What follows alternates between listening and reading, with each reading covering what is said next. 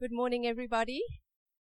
Um, over these last five weeks, I've been in close proximity to our family members for 24 hours, um, seven days a week. I'm sure you will all agree with me that relationships are not always smooth sailing. And whether that relationship is between a husband and a wife, whether it's between a parent and a child, or a friend to friend, or a colleague to colleague, relationships are challenging. And they can be both wonderful and annoying at the same time. They can be full of good and bad emotion. They are messy. They are risky. They are unpredictable. And we can have thoughts of both undying love for our family members and friendships and murder in the same hour. I hope that hasn't just been in the Wallace home this week. But I want to share with you this morning that Christianity is also a relationship. It's a relationship we have with Jesus, which means that it may not always be smooth sailing either, because it's a relationship. If it was just a religion, things to do, boxes to tick off in order to be right, then it would take all the emotion and all the messiness and riskiness out of it. But it's a relationship that we have with Jesus. So this morning, if you feel that your relationship with Jesus has not always been smooth sailing, it's had a lot of ups and downs, I am so glad that you are watching. Or if you find in this season of your life you have more questions and doubts and fears than you have strong faith, I'm so glad you are watching this morning. Or maybe you are just watching because someone sent you a link and you don't believe that Jesus is alive. You don't have a relationship with Jesus. I am particularly glad that you are watching this morning. Because when we look in the Bible, we see Jesus had relationships with his disciples, and they were real relationships. They ate together, they walked miles together. They fished together. They challenged one another. They got mad at each other. It was very real relationships. The disciples were far from perfect, and Jesus was okay with that. When we look at all the disciples and the relationships they had with Jesus, we see them arguing amongst themselves. Who's the greatest? We see them attempting miracles and failing we see them misunderstanding the things that Jesus is trying to teach them. We see them wanting to send hungry people and children away from Jesus when those are the very people that Jesus is trying to reach. We even see one of them denying that he even knew Jesus because he was filled with fear. I find all of this strangely comforting as I look at my own life and my own journey of faith. Because through it all, we see that Jesus never let go of them. And this morning, I want to look in depth at one of those relationships that Jesus had. And it's with, one of the disciples called Thomas. Now, the name Thomas means twin.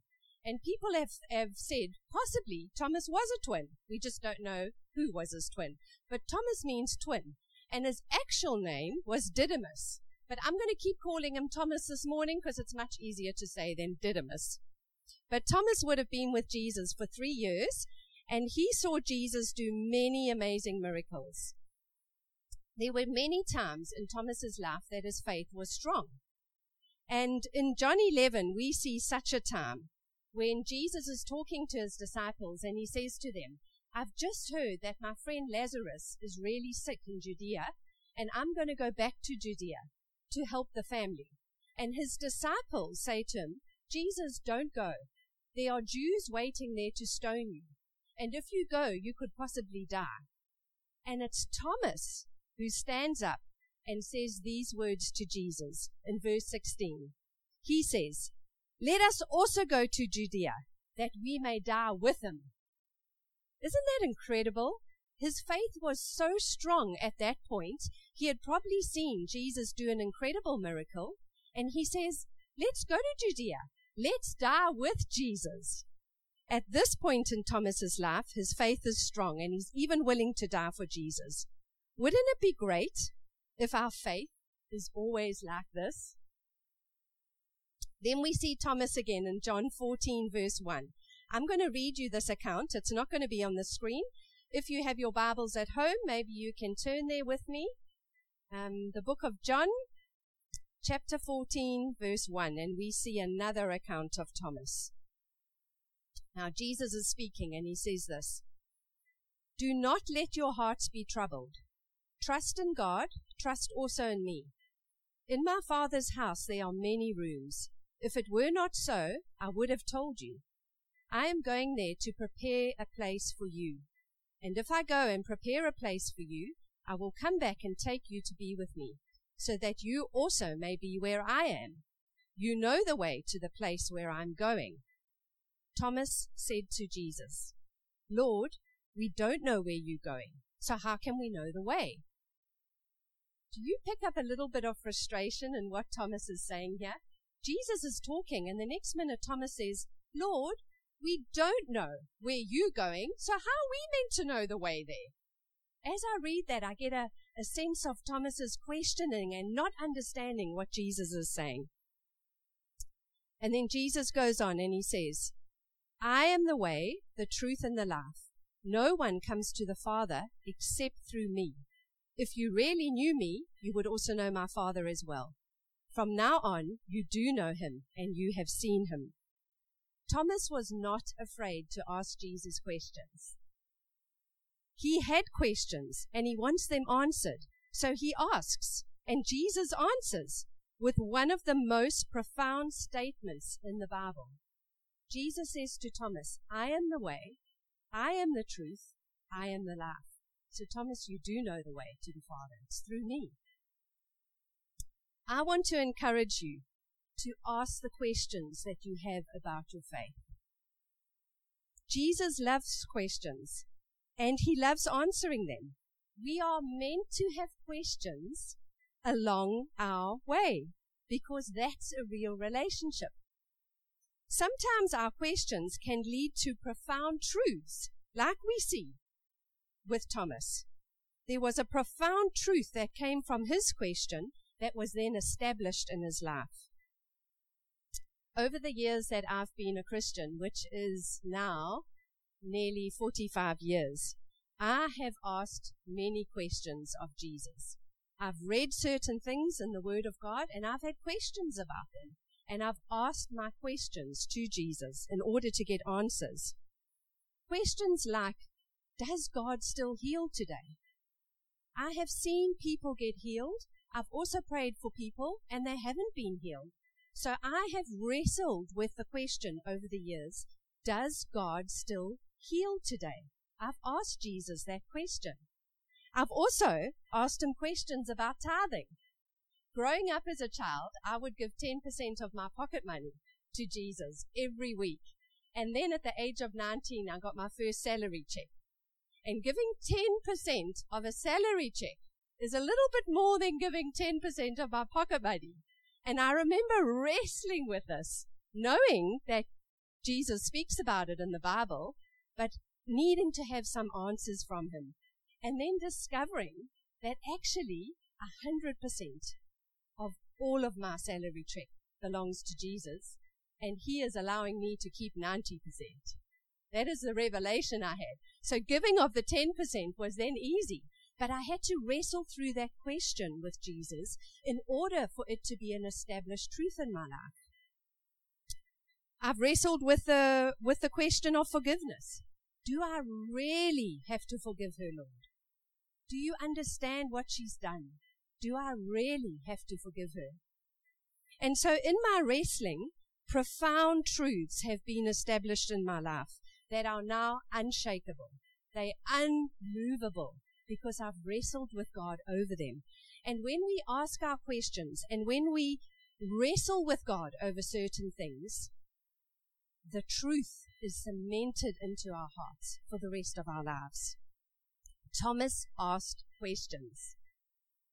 Then let's go to John 20. We see Thomas again. By this time, Jesus has died. The disciples are devastated and terrified, and Jesus appears to them, proving that he actually has been resurrected. But when Jesus appears to the disciples, Thomas is not with them. I think he was so filled with fear that he had isolated himself because he had thought, well, maybe because they killed Jesus, they're now going to come after his disciples. And so when Jesus appeared to his disciples, Thomas was not amongst them. So let's read from verse 24, and this time it is up on the screen. Now, Thomas, also known as Didymus, one of the twelve, was not with the disciples when Jesus came. So the other's disciples told him, We have seen the Lord. But he said to them, Unless I see the nail marks in his hands, and put my finger where the nails were, and put my hand into his side, I will not believe. A week later, his disciples were in the house again, and Thomas was with them. Though the doors were locked, Jesus came and stood amongst them and said, Peace be with you. Then he said to Thomas, Put your finger here. See my hands. Reach out your hand and put it into my side. Stop doubting and believe. Thomas said to him, My Lord and my God. Thomas had doubts that Jesus was alive, and he voiced those doubts. And what does Jesus do? Jesus doesn't discard him. Jesus doesn't reject him. Jesus doesn't ridicule him. Instead, Jesus steps right into Thomas's doubts. He appears right before him. He meets him right where Thomas is at, and he says, I'm real, Thomas. I'm alive. See for yourself. Thomas replies with his confession of faith, My Lord and my God. You know, history has given Thomas a nickname called Doubting Thomas. If you look in any of the commentaries, or if you Google Thomas, the disciple Thomas, up will come Doubting Thomas. And I find that really sad because it implies that our doubts are wrong and Jesus can't deal with them. And I think when I meet Thomas in heaven one day, I want to apologize to him on behalf of the church because we've called him Doubting Thomas. And actually, Jesus was okay with his doubts. Jesus was big enough to handle Doubting Thomas's doubts. Doubts are only wrong if we allow them to remain. Did you hear that? Doubts are only wrong if we allow them to remain and affect our purpose in God.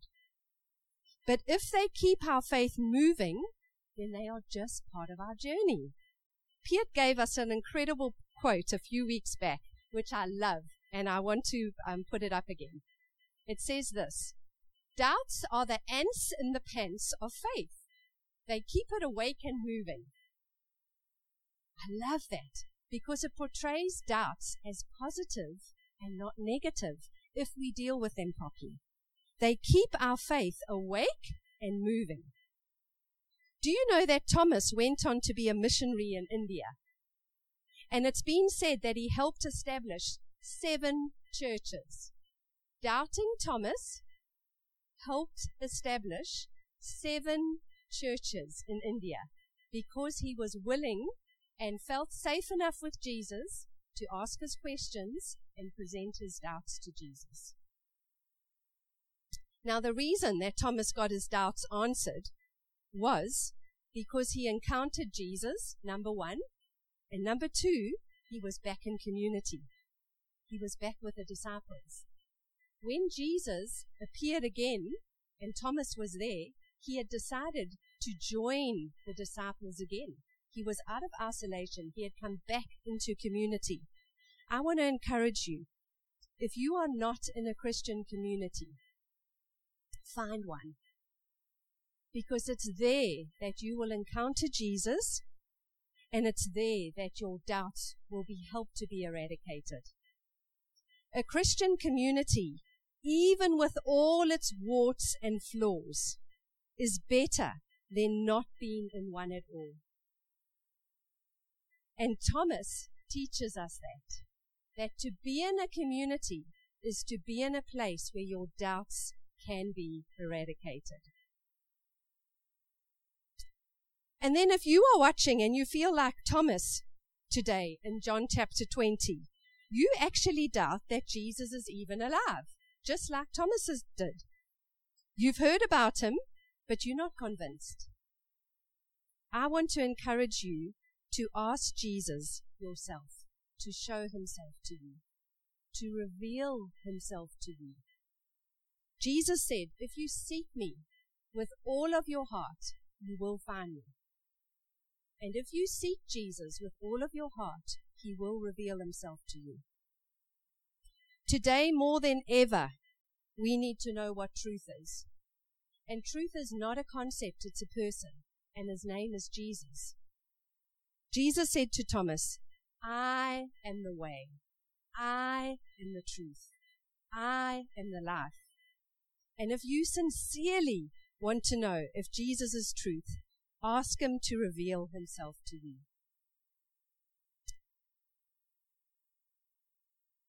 I want to finish off by probably saying the most important thing that I am going to be saying this morning. What makes our relationship with Jesus so strong that it can handle all our questions, all our doubts, all our wanderings and shortcomings? What makes our relationship with Jesus so strong? It's something called covenant. What is a covenant, you may ask me?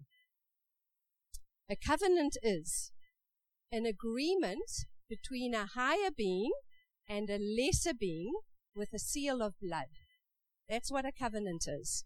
And in the Old Testament, God made covenants with Noah, with Abraham, with Moses, with David, based on animal sacrifices, a seal of blood.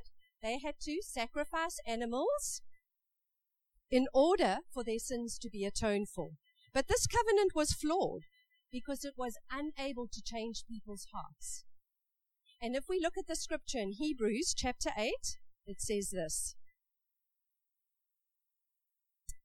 For if there had been nothing wrong with that first covenant, no place would have been sought for another. But God found fault with the people and said, The days are coming, declared the Lord, when I will make a new covenant with the people of Israel and with the people of Judah. It will not be like the covenant I made with their ancestors when I took them by the hand to lead them out of Egypt, because they did not remain faithful to my covenant, and I turned away from them, declared the Lord. This is the covenant I will establish with the people of Israel after that time, declares the Lord. I will put my laws in their minds and write them on their hearts.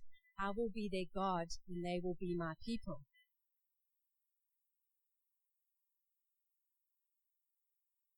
No longer will they teach their neighbor or say to one another, Know the Lord, because they will all know me, from the least to the greatest. For I will forgive their wickedness and will remember their sins no more.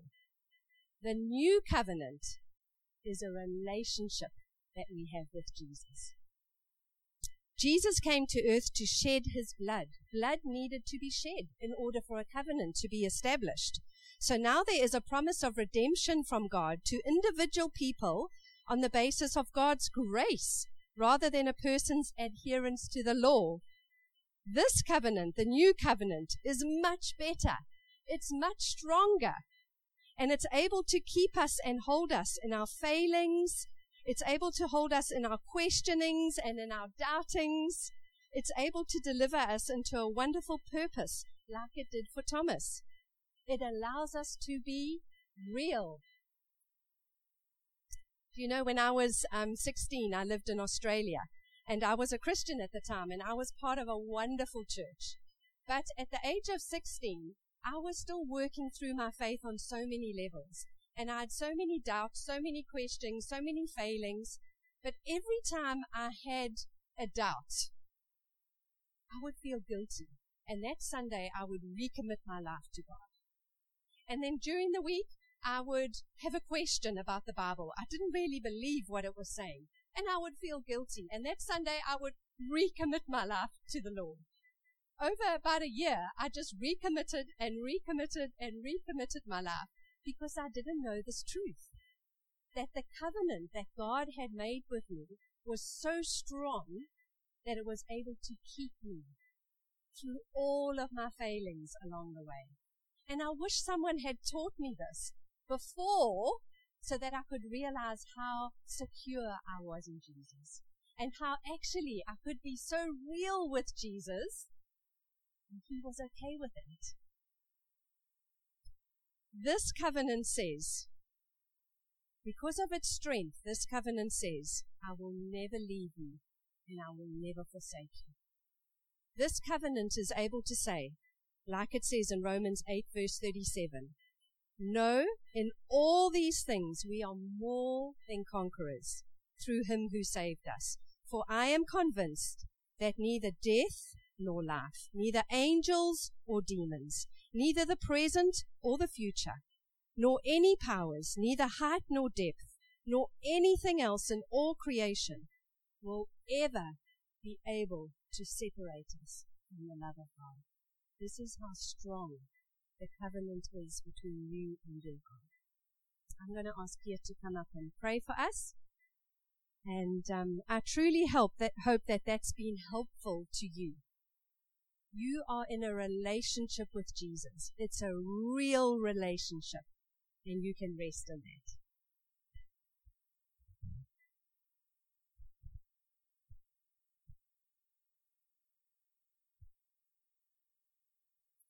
Thank you so much, Jenny. That has been so helpful on many levels for all of us, whether I think you've been a Christian for a week or whether you've been a Christian for 30 years. Incredibly helpful. Thank you so much, Jenny, for sharing God's word to us with such clarity, but also with a real sense of faith. Do you feel faith growing within your heart? As Jenny spoke. For me, that absolutely happened. And so I'm going to pray for us. And um, two prayers. I first want to pray for the Christians, and then I want to pray for those people who do not know Jesus yet. My second prayer. And so for all of us who are followers of Christ, I'm going to ask you to lock into this prayer with us as God's truth ministers to those areas of doubt within our lives. You'll notice I said within our lives, including us. And so would you pray with us, please? Father, we stand and we sit here before you this morning and we celebrate the beauty of your word. Thank you that your words are truly life to us. And Lord, we pray this morning that your words of life, as they were deposited into our hearts and also into those areas of doubt within our lives, that you would have shed light into those areas. And even this week, as we ask you questions, Father, may the truth that Jenny shared with us, that it's okay to ask you questions, because that is when you step towards us, that we would do so in a way, Father, that you would help us to connect our doubts with that purpose for which you have created us, and that is to worship you every moment of the day. So would you come and would you minister to all of us at the levels of doubt that we entertain even at this time. And so, Father, we just want to pause for a moment and we want to ask that you would take the truth that was shared with us this morning and that your Holy Spirit would massage it into those areas of doubt now. So that those areas of doubt would become lighter within our lives and not be heavy as it was before Jenny spoke to us. And so, Lord, would you share that revelation with us increasingly this week so that we may believe you more each day and each day and each day. So, Father, would you help us, we pray. In Jesus' name. Father, we also bring these most precious people before you today who's joined with us, who have not yet entered into that covenant relationship that Jenny spoke about, which secures us for all eternity in you. And we pray, Father, that as these people make a commitment at this moment to step into that covenant relationship that Jesus opened up for us with you when he died upon the cross, when he was buried, and when he was raised again on the third day. Lord, would you seal that covenant relationship with these people now who would cry out to you? These people now, precious, precious people who would look to you for their salvation. Father, with that security, we know, with that covenant, we know that there is a joy that is present like no other. And so even now as we pray, as these people look to you, would you put a joy within their hearts? A joy that they've never experienced before. Even as they sit next to their spouse, or with their children, or whether they're alone, would you come? And would you speak to them now about your truth that always comes to set us free? Would you do this? In Jesus' name we pray. Now, we value you very, very highly who look to Jesus for your salvation just to make it easier to secure that covenant relationship, there is a prayer on the screen that we would like you to pray to put down a, as a reference point for when you sealed this covenant relationship with Jesus, when He forgave your sins and He made you a child of God and He brought you into His family and He put a seal of His salvation upon you forever. And this is the type of prayer that I would like you to pray. You can pray something like this, but pray it to God, would you? And so I'm going to lead you in this prayer. This prayer says, Dear God, I know that I am a sinner, and there is nothing that I can do to save myself. I confess my complete helplessness to forgive my own sin or to work my way to heaven. At this moment, I trust Jesus Christ alone as the one who bore my sin when he died on the cross and asked you to forgive my sins. I believe, as the Bible says, that you rose up from the dead on the third day so that I can have a relationship with you and inherit eternal life through Jesus Christ, my Lord. Amen. If you pray that prayer, please speak to a fellow follower of Christ so that they can help you in the journey, or please get in contact with us. And the details are on our website. You can contact Adam, our administrator, or us, and we would be very, very glad to walk you through the commitment you made today during this week. And so thank you again for joining us and also Lift Church. Thank you so much for being with us. And may I also just say well done to Craig and the worship team, the band, you know, for just helping us to worship more. Thank you so much, guys. And again, you know, I would like to thank our production crew here who puts hours and hours and hours into the week so that we can have church like this on Sunday. Thank you so much, guys.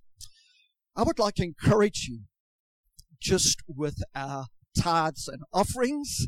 Um, we're going to do it every second week so that we can be reminded that God has given us a purpose through the covenant that we entered into that Jenny explained to us. And this purpose is to be generous in our tithing and in our giving. And next week, we're going to profile one of the ministries that we want to give into. We want to give into India, and we would like you to join with us as Lift Church. And so these are our banking details. If you could lock into it, and let's make sure that we continue to step into our purpose as a church. And so God bless you. And again, have a great week. Meet with us on Tuesday at half past eight. And we're going to be praying. That's in the evening, half past eight in the evening. We're going to be praying together. And so please connect with us on Zoom. God bless you. Have a wonderful week.